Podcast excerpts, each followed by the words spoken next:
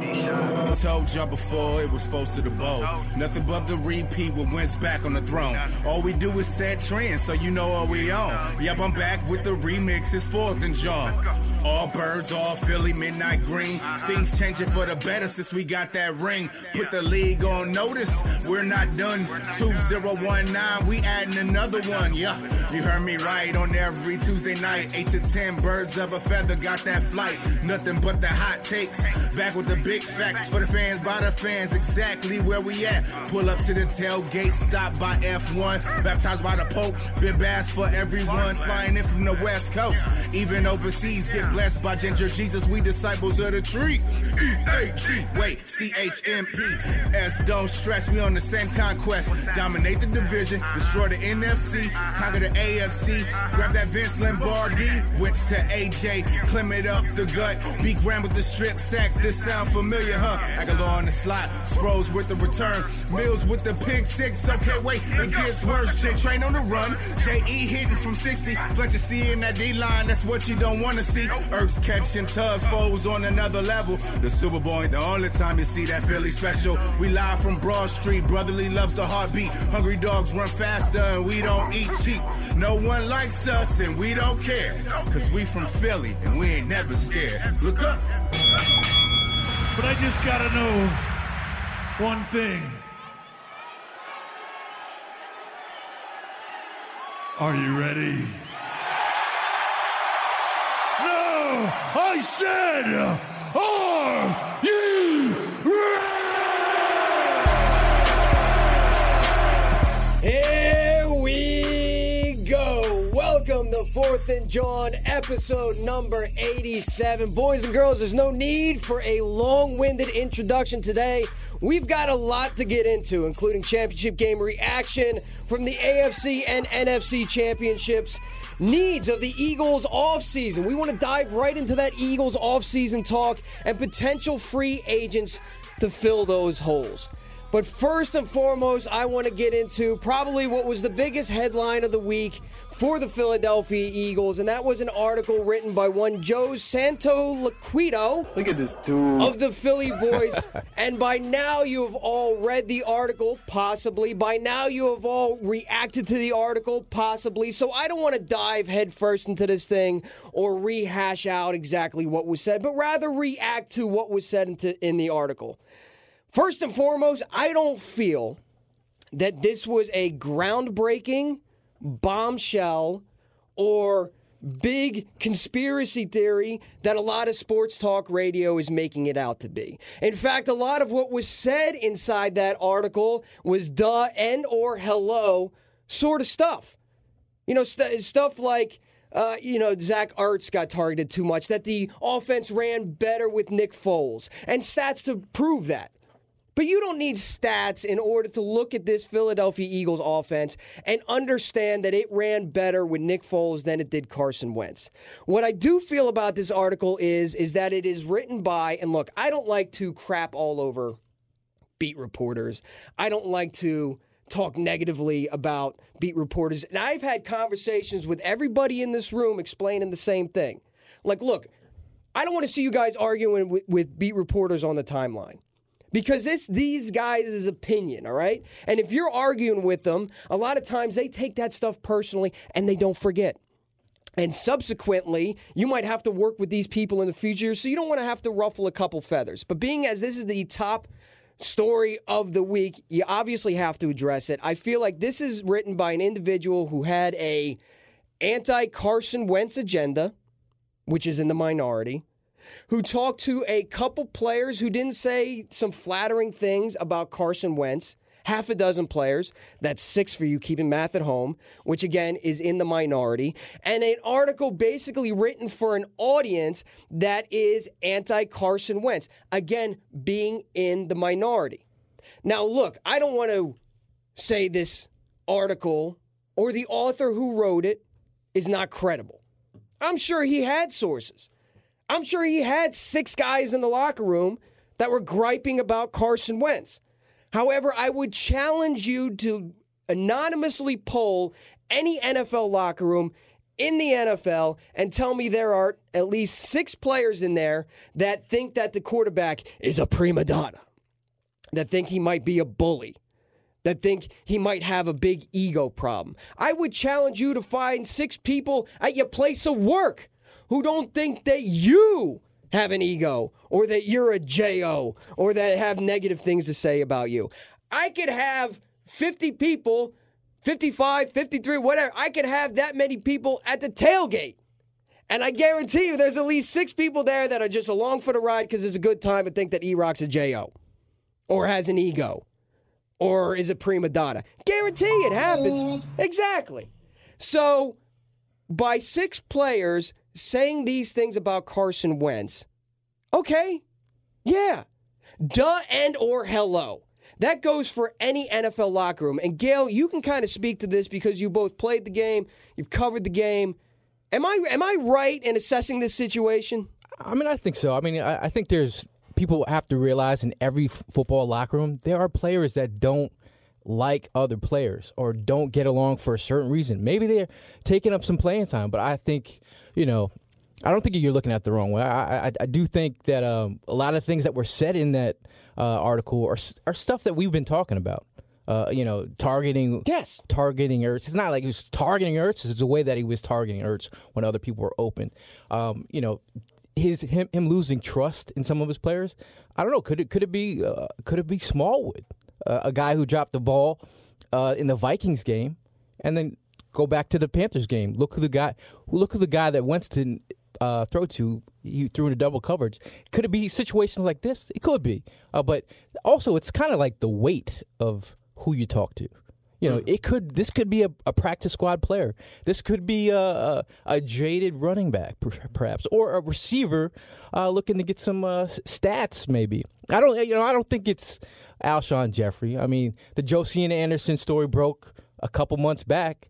Same kind of scenario, but you know, I I just think the timing of the piece is interesting. It's the off season. They need some numbers. Need some.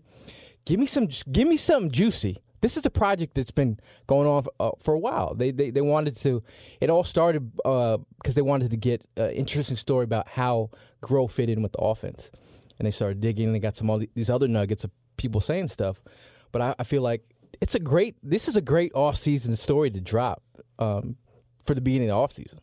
It's perfect. Not for the Perfect timing. Not for the fans. Oh, maybe not for the us. Philly, not maybe for Philly voice. For get clicks. get those clicks up. Hell yeah. But listen, I, I, I've seen in my mentions because I talked about it on Twitter. I, I tweeted a couple times about it, and I see people keep trying to give validity to this thing. Like, wait, you listen, where there's smoke, there's fire. Don't discredit the report just because you don't agree with it. And it's not so much that I don't agree with it. Like, look again. I'm sure there are six players in that locker room that when Foles comes in, like, look, we had a brilliant, wonderful, exciting time the last five games of the season. It was awesome seeing Foles in there, It was. beating the Rams, beating the Texans, the double doink game in Chicago, even at the end, even against the Saints. All right, that that was that was an exciting game to watch. You thought they were going to come back and do it, but let us not forget that the majority of the 2018 Philadelphia Eagles season, our asses were seated firmly on the struggle bus. And when you have a team that all their players are sitting on the struggle bus, you are going to question the guy driving the friggin' struggle bus. There, Aaron Rodgers right now missed the playoffs. There are players in there questioning Aaron Rodgers' leadership. Ben Roethlisberger missed the playoffs. There are players questioning. Clearly, it's already been out there. Right. Ben Roethlisberger's leadership. That is going to happen. Winning heals everything. Winning makes everything seem better.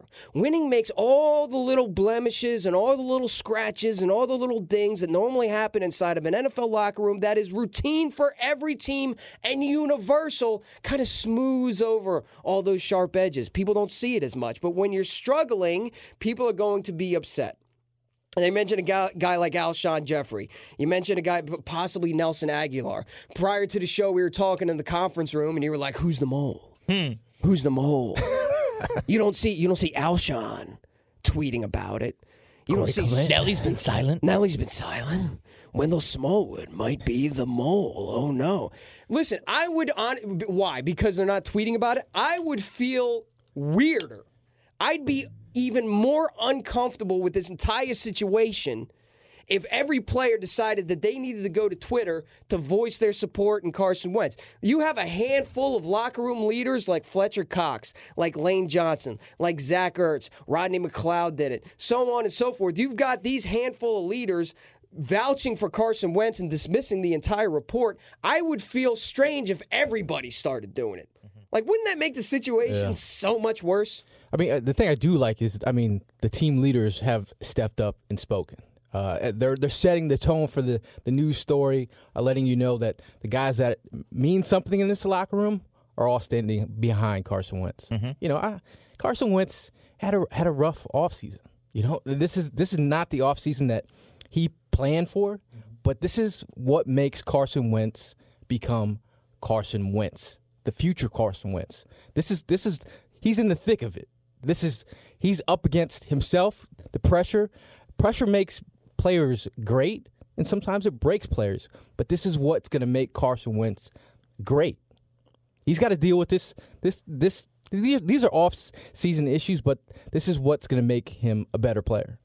Hollywood, how do you feel about that story? Because you read it, you reacted Yeah. to it. How do Yeah. you feel about it? So I feel like with any story, especially one that gets blown up like this and can be viewed as like uh, there's not much truth to it, like a lot of people are coming out and saying that the whole article is false. I think that there's a small nugget of truth that is hidden within this article, and I've been looking for it, and it just. There's some things, there's some language that he uses in in this article that just it doesn't come across as how the Eagles teammates would talk about Carson Wentz. One line in particular, he's had his ass kissed his entire whole life. And sometimes he acts like he's won 10 Super Bowls when he hasn't played in, let alone won a playoff game yet. Like it, to me, that just doesn't sound like anything that any of these players would say about about Carson Wentz in particular on this team. However, we talked about earlier in the season, and this is you know weeks prior to this report coming out about there. There was a rumor that there was a wide receiver that was getting upset that he wasn't getting enough touches, he wasn't seeing the ball enough, and we concluded that it was probably Alshon Jeffery that was making those claims. So now that this report comes out, that kind of gives some more validity to that report that came out earlier in the year. So I think there is an underlying truth within this piece. I just think that it's been blown out of proportion. I, I- feel like the the wording Yeah. could be a lot. Di- like if the wording was different, the article would have been received differently. It, it was it was very biasly written. Yeah. So so for instance, he, uh, six players who wanted to remain, or half a dozen players. That's uh that's the way he worded it. Uh, who wanted to remain anonymous because they were facing repercussions from Wentz. Because Wentz yields because of his power, on the team. Yeah. Wentz yields power. What kind of Star Wars crap is this? Wentz yields power. He's the chosen one, man. listen, listen. Wentz is a, is the found is the cornerstone in which this franchise will be built on for the next five, six, seven years, easily. So of course he wields. He wields power. I mean, it's such a. uh, I mean, the junior weird, Jesus does walk on water, y'all. I'm just saying. But but no, any franchise quarterback is going to. Ha- like his say is going to be Yeah. of a He's priority. he's gonna have more value when talking to coaches and the GMs and stuff like that. I mean, he's the he's the, third string franchise wide receiver would. The franchise QB. Yeah. In- instead of saying Carson Wentz yields power, if he said uh, Carson Wentz's input is is held at a high priority because he's the franchise quarterback, like that's worded completely different. yeah. Like I can read that article front to back, Right. Fine, but as soon as you start saying stuff like that, dude, I start I start skimming. I now mean- I'm paragraph skimming. I mean, they described him as selfish, uncom- un- uncompromising, egotistical, one who plays favorites and doesn't like to be questioned. Who does? I mean, I, I mean, your franchise quarterback has a certain swag to him. He's got to carry himself like so. I could see him saying to a coach, "I don't know, those are Nick Foles plays." I could see him be like, "Yeah, you know," because he's a guy who's in the books, X's and O's. He's in there early. He he's doing the work. So I, I know he wants to have his stamp of approval on this offense. I could see him veering away, especially with uh, DeFilippo and Reich being uh, gone now. The guys that have you know really built him up, and now Groh comes in, you know, secondary type coach uh, who doesn't have that relationship with Wentz, and Wentz is like, you know what, this is my offense. I could I could see those, some of those things, but the selfish, uh, you know, he doesn't come across to me as a selfish. Comes across to me as a hardworking uh, young young player.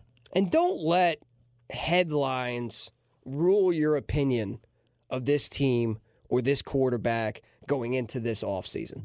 Because there have been a lot of other headlines written about other quarterbacks in the offseason.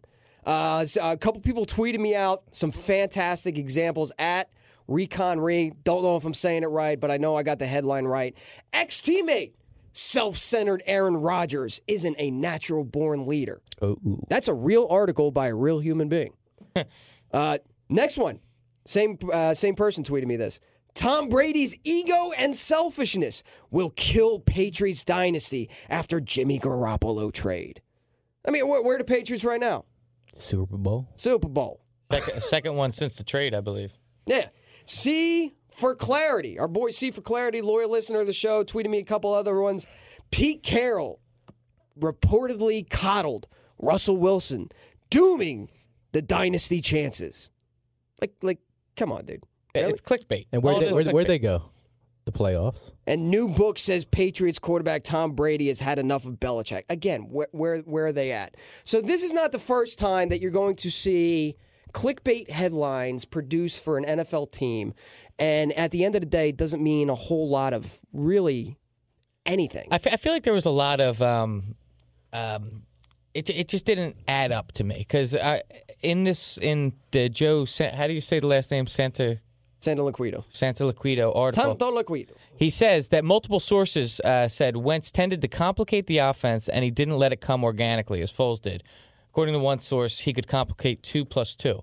Now, this seems contrary to the fact that it seems pretty simple. What Carson Wentz was doing was going out there and eyeing up Zach Ertz every single play, or a majority of them. Yeah. So, that, like, that doesn't seem complicated to me. It seems like he's just making the wrong decisions. Yeah. You know what I mean? So I feel like there's a lot of things that just aren't adding up in this article. I mean, earlier in, in earlier in the season, I was kept on saying that you can never go broke taking a profit, and that, Right. that's what I meant. I meant letting the Get offense come yards, to you, yeah. taking the profit yards, the five here, the the check down plays, something that Ertz was kind of not willing. He was going for the home run. He was going for hit that seam to Ertz, chunk plays, and that, that's one of the things I, I thought that Er- uh, where Wentz could have gotten better. Did you see ESP tweeted out they they got a new sign hanging in the NovaCare complex, or rather put above the door as it exiting where the Ah, players yes, go out of yes. above, you know, uh, on the on the NovaCare complex, and it's a Vince Lombardi quote. It's not winning isn't everything; it's the only thing. No, it's not th- that Vince Lombardi quote. Quote. It's rather what you see here, what you say here, what you hear here. Let it stay here when you leave here. And I'm a little upset that that even needs to be put on a wall as a reminder. But for a tight lipped organization and for such a great locker room, which was the catalyst to the Eagles winning the Super Bowl in 2017, the locker room chemistry, for that, for the Super Bowl stuff to be requested to be taken down in the beginning of the season. Yeah. And now at the end of the season, replaced with a quote that basically says, keep your friggin' mouth shut, Yeah. is disappointing. Well, I mean, I mean, it's it's really about self awareness, and, and in this day and age with a camera everywhere, uh, As we're literally looking into a camera. you really have to realize if there's a beat writer next to you, if Yeah. if he's taking a photo of your, you have to be self aware, and the players that are self aware and respectful of your franchise wishes, you know, those are the kind of players that you really got to, you know, like Antonio Brown, like w- one of the big issues Oh like, was him recording something uh, in the locker room that the whole coaches were like, and it's really caused like a riff. It's it, it you have to realize that where where you are uh, at all times. And some people might look at this article, if you're one of those Wentz haters, full supporters, Wentz haters, which I can't understand why you I can't like both. I can't like both of them. Why not both? But some people feel the need to be like adamant for Foles. Yeah. And we'll take what is said in this article and run with it as all the more reason why Carson should be out. You should oh, trade Carson. F- Nick Foles should be the franchise quarterback moving forward. If anything, if I'm taking away anything from this article regarding the quarterbacks going into the future, at least for me, it's all the more reason why Nick Foles needs to exit one way or the other. Because the fact of the matter is, if Nick Foles is in that, or Nick Foles remains a Philadelphia Eagle, again, either through uh, uh, you know, picking up the option, deciding to stay, franchise tag, whatever it might be, Carson Wentz is always going to have the looking over the shoulder syndrome and always have that in the back of his mind. And if it's true that this guy is complicating two plus two, you can't then add a multiplier to that with the fact that I got to worry about getting hurt, not playing well, Right. uh, because Nick Foles is right there. Right. I mean, if, if, if let's say, for instance, the Eagles come out in the home opener in the 2019 season, and he throws a couple picks, and the crowd's booing, and the crowd's doing the Foles chant. Like what? Like, can you just imagine? There was a um, NFL films. uh, This just popped into my head. There is a great moment between Dick Vermeil and a struggling Ron Jaworski. And Dick Vermeil comes over to Jaworski and, and whispers in his ear, somebody was mic'd up. You don't have to worry about me pulling you, okay? Just keep grinding. You don't have to worry about me pulling you. Well, that's not going to be the case if Nick Foles is still around because Yeah. you've got a Super Bowl MVP, the guy who brought you your first Super Bowl championship, and a guy who brought you to the postseason last year sitting right behind you, who, by the way, the crowd's going to be. Uh, what's the most popular position in Philadelphia sports history? The backup, Backup quarterback. quarterback. It, it, it's well noted. Yep. It's well noted. All the more reason why Foles has to exit one way or the other. I mean, that's why we want the Philadelphia Carsons, right? Said the uh, said the article. I mean, but what what Said the T-shirt. I said the T-shirt, new T-shirt just dropped. Uh, but anyway, I, I really think that this coaching staff has done a great job of protecting Wentz this offseason.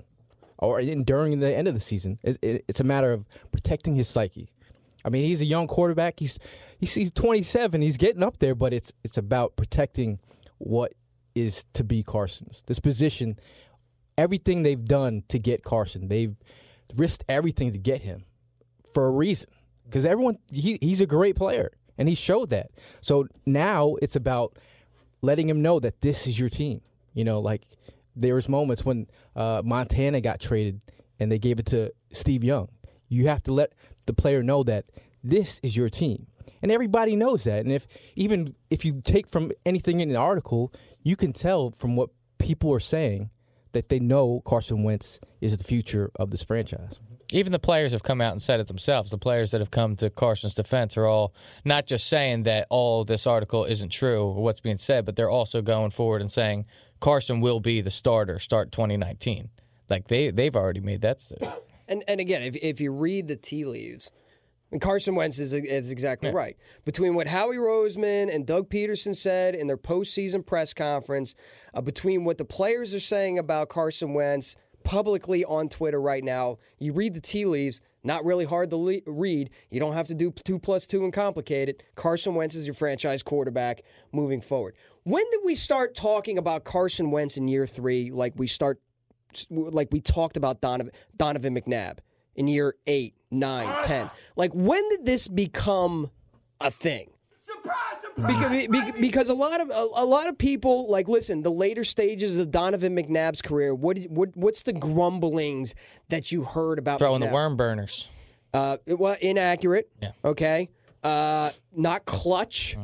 Have you heard that about Carson Wentz? By the way, in year Mm-hmm. Yes, three, He- yes, he- they have. He's they, not yeah. clutch. What, what what did the article say that he's uh, Mr. Third Quarter or something to that effect? He plays well yeah, in the first he- three he played- quarters. You know, He- one of the one of the big things was I think I was believe it's Rush Limbaugh that came out with was saying that he was like a ru- running quarterback and, and his ability Carson? to no no no, No, Donovan okay. McNabb and, and it kind of changed his game in the sense where he was like I don't want to be known as a running quarterback so he kind of like forced himself to be kind of like a pocket More pocket, passer yeah.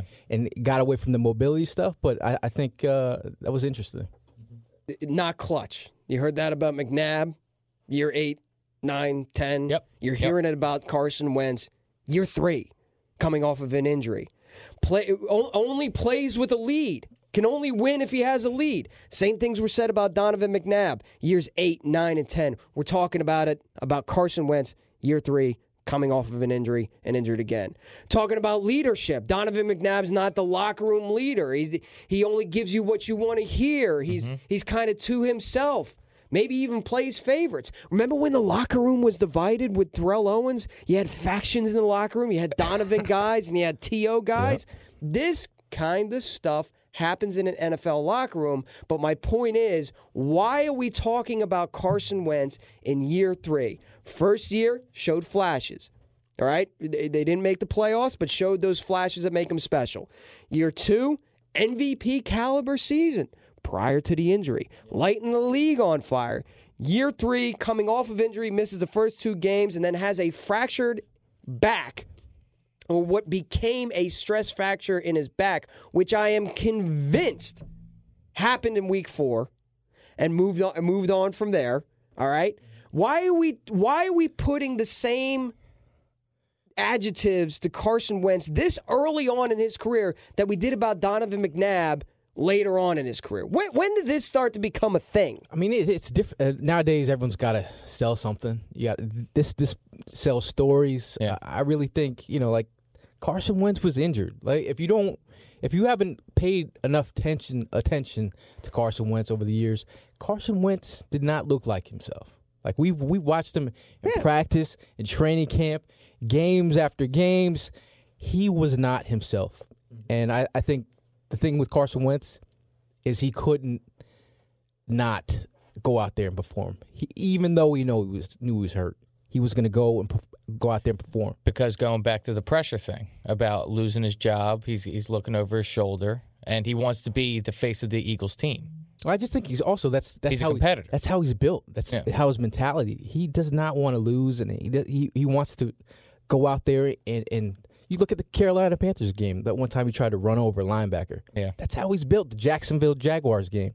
A guy coming up back from injury who tries to tackle a linebacker like he's a linebacker himself. That's how he's built.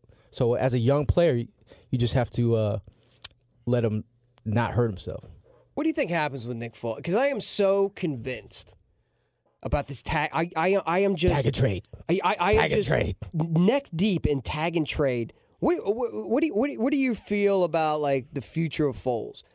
Because the tag and trade thing, I've been getting some pushback, getting some pushback. Honestly, don't, don't really see any other option. Personally, what do you what do you? I mean, I, I think you if if he walks, you you end up getting that comp pick next year. Uh, it's not the sexy idea, but like if you in other scenarios, do they want to risk that comp pick because they could lose out on that? Um, do they want to pay uh, a Nick Foles all this money and then now get stuck with him? But like I said, you know, uh, when we were talking before the show, Eagles don't do anything. They don't gamble like that. They if there's a trade and they want to do a tag and trade, you know that the, they have a suitor, and there's a couple suitors. And we were looking at the quarterbacks. The free agency market Oh, is it's weak. it's it's direct. weak. I mean, It's the, direct. the top liners here are Teddy Bridgewater, Tyrod Taylor, and uh, maybe a 36 year old Ryan Fitzpatrick. And then back after that, Brock Osweiler, Oh, Robert Griffin, Trevor Siemian, Josh McCown. Brent Trevor Hundley? Siemian's still in the league. Geno Smith. Ugh. Do you see any Super Bowl MVPs on there? 2019 is not the season to go into the offseason needing a quarterback if you're an NFL team. That is a miserable situation to be in, and desperation drives up the price. Yeah. That, that, that's all I'm saying. And I 100% agree with you that the Eagles aren't the type of individuals or, or the type of organization to really take gambles on such things. And chances are that if Nick Foles was to reach free agency, the Eagles opt in, he opts out, pays him back, he pays the organization back $2 million to earn back his freedom. If he was going to go to any one of those teams, chances are those are the teams that be calling Howie Roseman right now saying, all right, what, what, what are you Let's doing? make it happen now. What, what, what, what are you, what are you doing with him? What's your plans with Nick Foles? And if Howie Roseman says tag it, you know, we're going to tag him with the intention of trading him, there's going to be at least three teams that are going to be calling interested. At least. I'm being generous with that number. Chances are there's going to be around six teams that are calling. Three of them are just kind of feeling the Yeah. waters. Three of them are dead interested in it. Mm-hmm. And I don't think you're going to get a first round pick for Nick Foles. I don't, I, I don't want to make it sound like you're gonna you're gonna tag him and then ask for a king ask for a king's ransom based off of you know what what what you're what they're offering. Like, hey, it's a first round pick for Nick or nothing. But what I do feel like is because because those teams right there all have t- like if you look at the Jacksonville Jaguars, the Denver Broncos, and the Miami Dolphins, the three most likely teams to do a uh, to do a trade for Nick Foles. All of them have two of them have top 10 picks. I think the Miami Dolphins have the 13th pick. So you're not getting that, a top 15 pick for Nick Foles. If you do, God bless you. More power to you. Take it, yeah. That is absolutely awesome. But if you can land a second, imagine going into the offseason and addressing needs with the 25th overall pick and three twos. Let's say you get a third. Let's say, let's say, just to get the quarterback in the building. Listen, we're that desperate for a quarterback. There's nobody else out there that we want. There's nobody in the draft that we're absolutely in love with, or feel like that we can't get in the second round. Uh, we'll offer you a three for him. Okay, you're getting a three this year. That basically makes up for the Golden Tate trade. Does that not make sense? Yeah. Yeah. Even if you desperation, you rolled the dice, you played the cards, and the cards only offered you a fourth round pick. Let us not forget, boys and girls, that a third round comp pick is not for the upcoming draft, it's for the draft afterwards. And compensation picks happen at the later round of the part of the draft. It's not like they're happening in the beginning of the first round. Am I right or am I wrong about that? Uh, but you also can trade those comp picks too. You, you also you also can trade those comp picks, but they happen at the later round of the draft. I'd rather take a fourth this year, which gives me three fours, which is enough ammunition to move up into into the third again. I'd rather take a four this year than a maybe third, a possibly third. Hell, it could even be a four. We're all assuming that it's a third round comp pick. We're all assuming that. Yeah, I think it's important for the, right now for the Eagles to make this situation look like what it is to build up the market for Nick Foles. Mm-hmm. Because that's where you want people to think like this is what they're going to do when actually they know the scenario and they're hoping that someone buys into that. But thinking about Nick Foles, I think he's a perfect uh, perfect player to be a bridge quarterback. You look at a Alex Smith, uh, the Chiefs draft Mahomes, sit him for a year, let him learn how to be a professional. Come the next season, you let go of him. Or I mean, you, you move you move on, and then what what do they do with Alex Smith? They flipped him again. so him, yeah. so I mean, having Nick Foles, a guy, if you talk about Jacksonville Jaguars, think about their locker room and the s- situations that they had with all you know the players, you know, fighting or like the the background noise that you've been hearing. Who better to put into that locker room than a guy who uh, he just has that it to him, it factor. Uh, a guy that could settle your locker room. To get a player like Nick Foles for like a third round, if you got an extra one, Shoot, yeah. that's that's a perfect scenario for getting a Super Bowl MVP, a guy who's a, a professional, um, and then he teaches your young quarterback that you draft in the top ten. Now you got a guy to teach him how to be a pro. I mean, it's, especially when you take a look at the Jacksonville Jaguars. Johnny Flip gets there, right? Johnny Flip's now their the- Johnny Flip's now their offensive coordinator. You saw just what happened in Minnesota when he didn't have a quarterback or a system that worked under. He got canned Yeah. before the end of the season, before they even knew if if they would make the postseason. Right. Vikings could have went on a Super Bowl run for all they know. They were that desperate to get rid of him because the his offense didn't fit the quarterback, didn't fit the personnel, so on and so forth, didn't fit the vision of the head coach. If I'm Johnny Flips down at Jacksonville, I'm pounding the table for a quarterback who will make my system work right now, mm-hmm. not later. Not develop draft. Maybe I do draft and develop. And, guy. and he, he, he develops young quarterbacks, and that's he's shown that in the, in the past. But you have Nick Foles, a guy that you, you're familiar with, and you got your young talent that you can groom. That's the perfect situation for me. And we have a lot of free agents walking out the door, likely. When you talk about like Brandon Graham, Chris Long, uh, you, you know, guys, there's going to be a lot of holes to fill. Uh, Jordan Hicks, possibly. There's going to be a lot of holes to fill on this team. Not to mention the fact that Carson Wentz is, and it's going to happen, that boom contract, it's coming. Yeah. Oh, it's coming. Thirty plus. Thir- yeah, 30 play. And the longer that delays, the more the price gets driven up, especially if he has a breakout year next year like he had during the 2017 Would, campaign. would it be advantageous to sign him now? Possibly, but with the with the, the I'm saying the number would be mean? lower. No. number would be lower. It might it might kind we put the ultimately rest- expect the number to be through the roof. So if we sign him now, it might, it might kind of suppress some of that. Like, listen, you are the franchise quarterback. You don't have anything to worry about. You are a future moving forward. But also, too, that being said, it is incumbent upon this front office to surround Carson Wentz once that contract happens with young, cheap, inexpensive talent to not only replenish quote unquote the farm system to to kind of take a baseball term, mm-hmm. But to extend the championship run next year.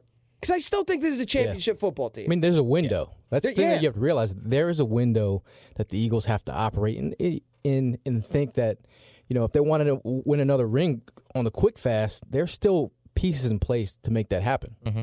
but you but you have to supplement it with draft picks.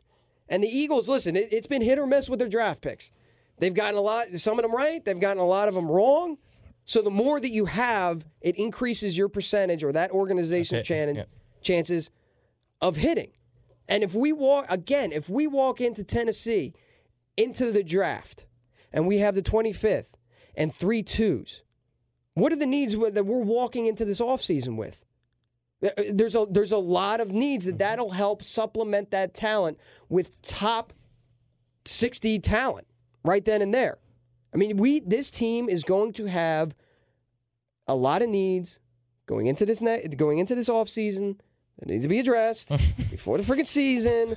Otherwise, that championship window can close just as quick as it opens. So, Gail, that's a great transition. that Gail, was a phenomenal transition. I got to pat myself on the back for that one. Gail, give me your top five needs for the Eagles offseason Um, going forward. you know, thinking about you know, I'm, you know, I'm a draft dude. I'm always talking about draft and always doing trying to do my homework on dra- like this is a really good draft for, for for defensive linemen, whether it be defensive tackle, defensive end.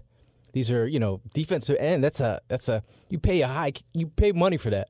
Uh, this is a perfect opportunity to get uh, um, some defensive line talent, but um, defensive tackle, defensive end. I'm going to go offensive tackle, um, some linemen, um, safety, and running back. All right, so hold on. I'm, go- I'm going to write this down. Run, run through me real quick your top. Uh, I'm going to go DT. D, DT is the top need. Yeah, D, D, DT. Okie dokie. the end. The end.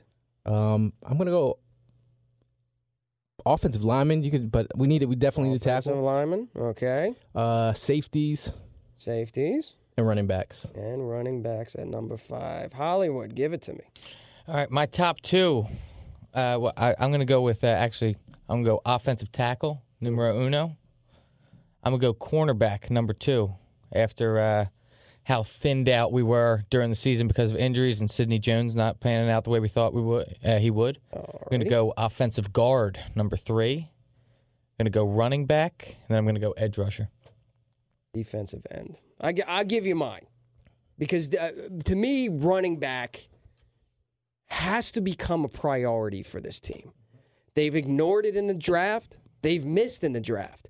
And if you take a look at their championship run in 2017, granted, albeit running back by committee, you had Jay Ajayi, you had LeGarrette Blunt, you had Corey Clement, you had a little uh, Wendell Smallwood, and the old seasoning of Sproles, as we like to say it here on the Fourth and John podcast. That is a stable of running backs who get the job done. And the Eagles were ranked close to tops in the league as far as rushing offense. That chews up time of possession, that takes pressure off of your quarterback. That all that can lead to is good things. Especially if you have a three down back. I miss the days when LeSean McCoy was in there for first down, second down, 3rd mm-hmm. down, and only had to be replaced because he needed a rest. And that's when you saw the other running backs, K, Barner, Smallwood, wh- whoever it might be, come in and kind of give that guy a little bit of a spell.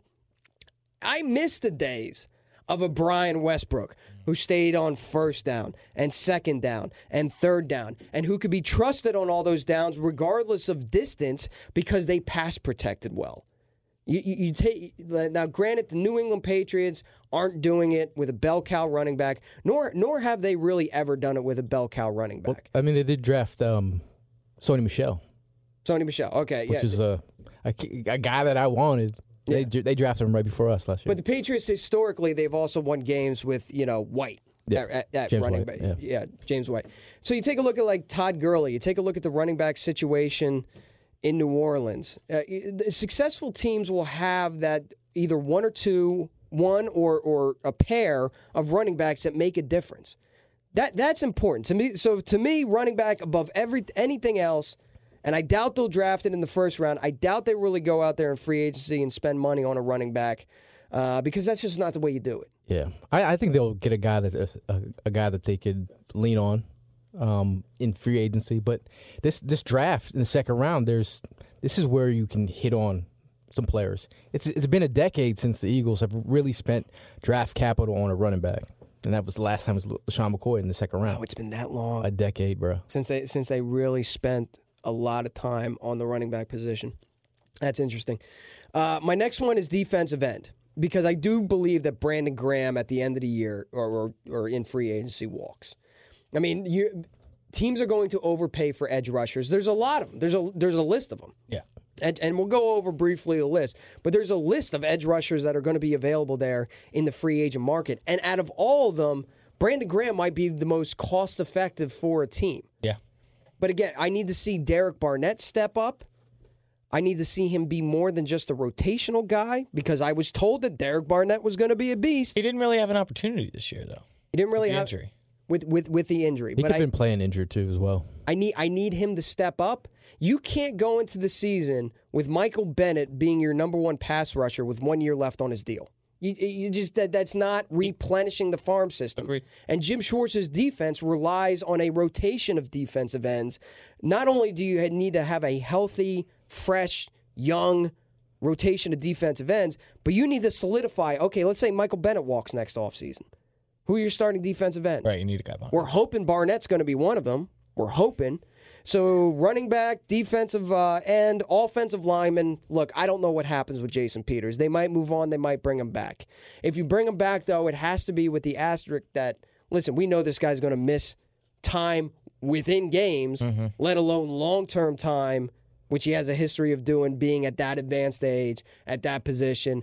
I mean, the the guy's played fit. He's going to be going into his 16th year Yeah, in the NFL. That's that is unheard of for an offensive tackle. They don't. They're not sure what they got in Mailata.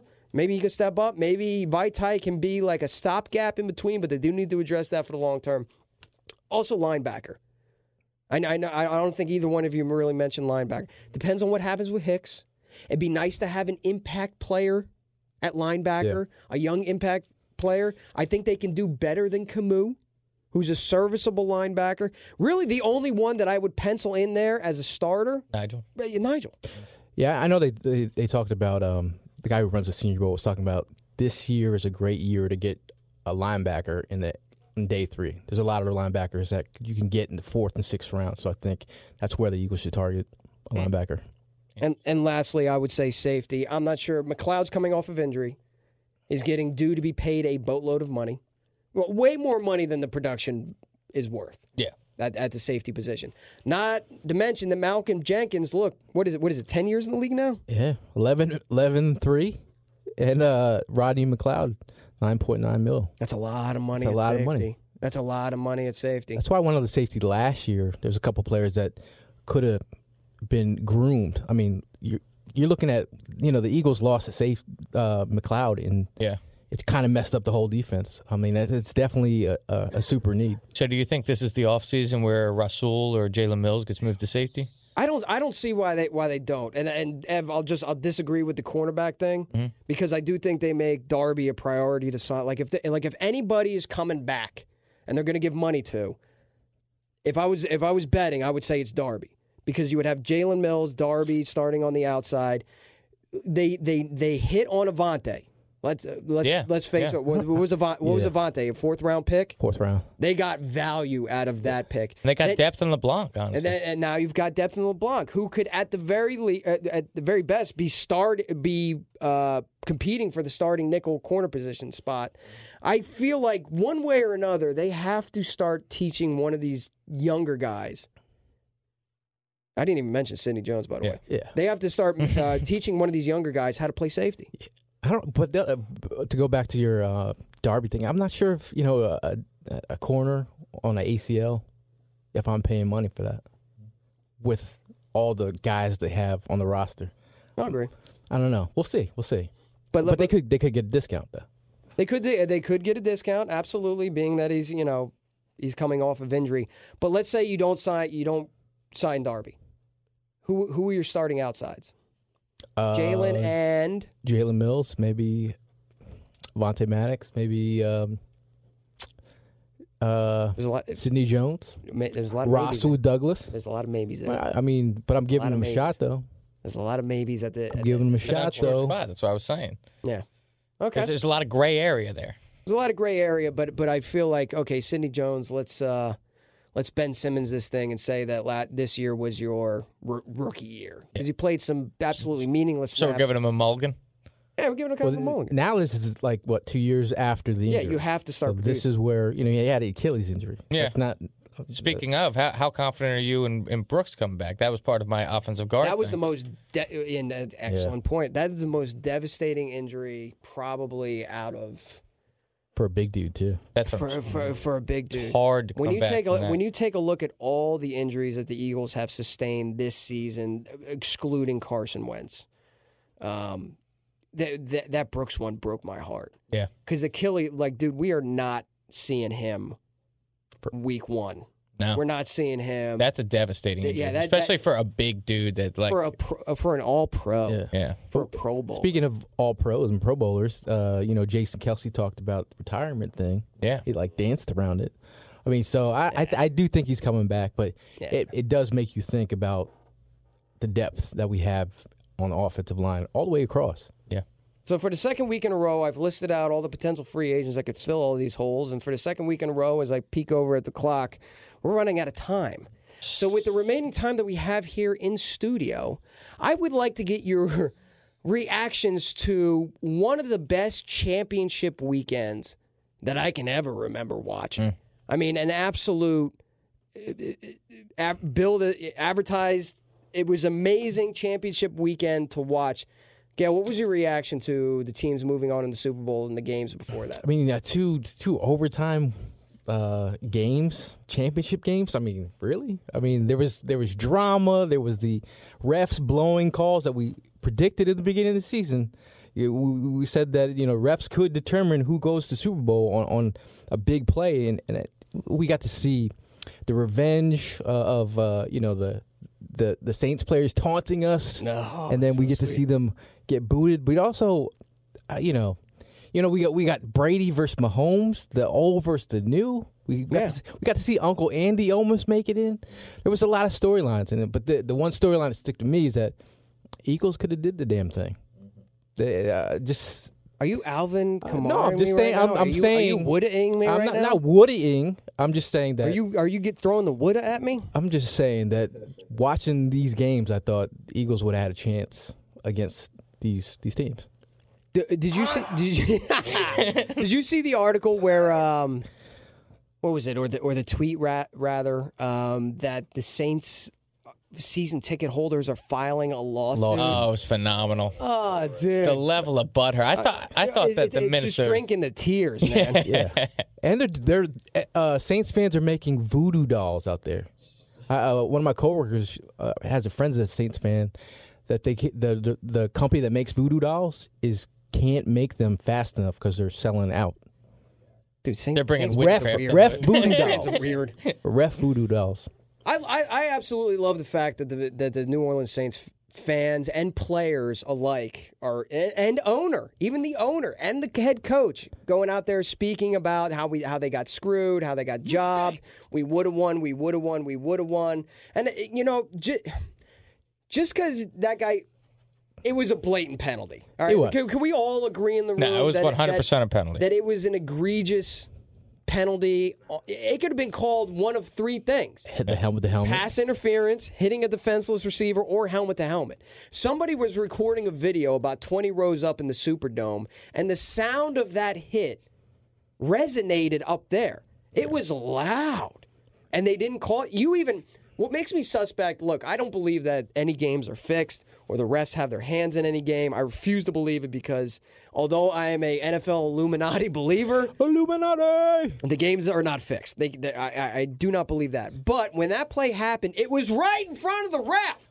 It's not like he had an obstructive view. And in fact, one of the other refs came running down the sidelines, like, do we call the flag? Do we call it? Do we call it? And the guy vehemently waved him off. Like, no, no, no, no, no, no, no, no, no, don't call it. I got two million on this game. bruh. two million. And then, and then you look at the other, the flip side of thing, that Tom Brady roughing the passer Yeah. call. Come Yeah. on, bruh.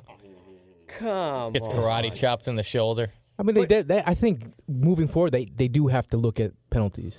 There's Someone has to be the judge, jury, executioner. That's not on the field. An NFL ref that's sitting home in Up New in York booth, City, think? in New York City, Yeah. saying, "Bruh, throw the flag. Yeah. It's a flag." The the NFL altogether has to figure out what to do with the penalty situation. And by what I- what I mean by figure it out is not add more rules or add more opportunities to take away from the game and give the referees more face time. What I mean by that is no uh, uh, not more flags because you saw an incredible championship weekend that if you were a football fan, just straight up football fan, it was 7 hours of just pure bliss Yeah. watching watching those four teams go at it. But at the end of the day, like you predicted in the beginning of the season, as many NFL fans worried at the beginning of the season, the outcome arguably could have been dictated by refereeing and penalties and stuff like that. You're taking a you couldn't have put together two better games for the NFC and AFC championship game. Yet it is all tainted by your referees who are trying to enforce the rules that you put into place. The the game And, and, and this is the first year that gambling is illegal. legal. That that was my thought. too. This is the first year All right, gambling. maybe, is you know, le- you know, there might be a little truth to the Illu- Illuminati. you know, eh, maybe maybe I might have to look into this. That ref was bird boxing, man. Yeah, I mean, yeah, yeah, he was bird boxing because you could have you could have What? What penalty? what penalty? I didn't see I don't any. see no stinking penalty. But listen, New Orleans Saints fans, take it like a man. We had to sit here and take it like champs when you were dreams and nightmares in the locker room and wearing the ski mask. Ha! Try, try to man up, dude. Try to man up and realize that, or, or congratulations on being back-to-back Woody Yeah. champions. Let me leave it like that. Go cheer yourself. E A G L E S Eagles.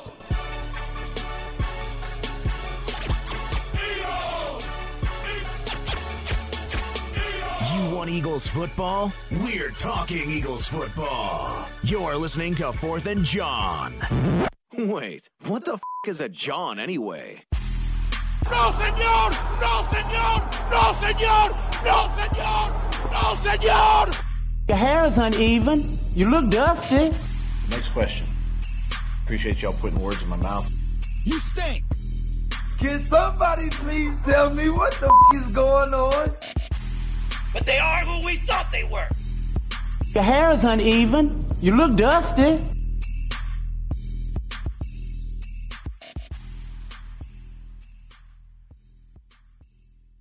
BetMGM has an unreal deal for sports fans in Virginia. Turn $5 into $150 instantly when you place your first wager at BetMGM. Simply download the BetMGM app and sign up using code Champion150. Then, place a $5 wager on any sport. You'll receive $150 in bonus bets, regardless of your wager's outcome. And if you think the fun stops there, the King of Sportsbooks has plenty of surprises in store. Check out daily promotions, same game parlays, live bets, and so much more. Download the app in Virginia today and get $150 in bonus bets instantly from your first wager. Only at BetMGM. BetMGM and GameSense remind you to play responsibly. See BetMGM.com for terms. 21 plus only, Virginia only. New customer offer, subject to eligibility requirements. Rewards are non withdrawable bonus bets that expire in seven days. Please gamble responsibly. Gambling problem? Call 1 800 Gambler. Promotional offer not available in Washington, D.C.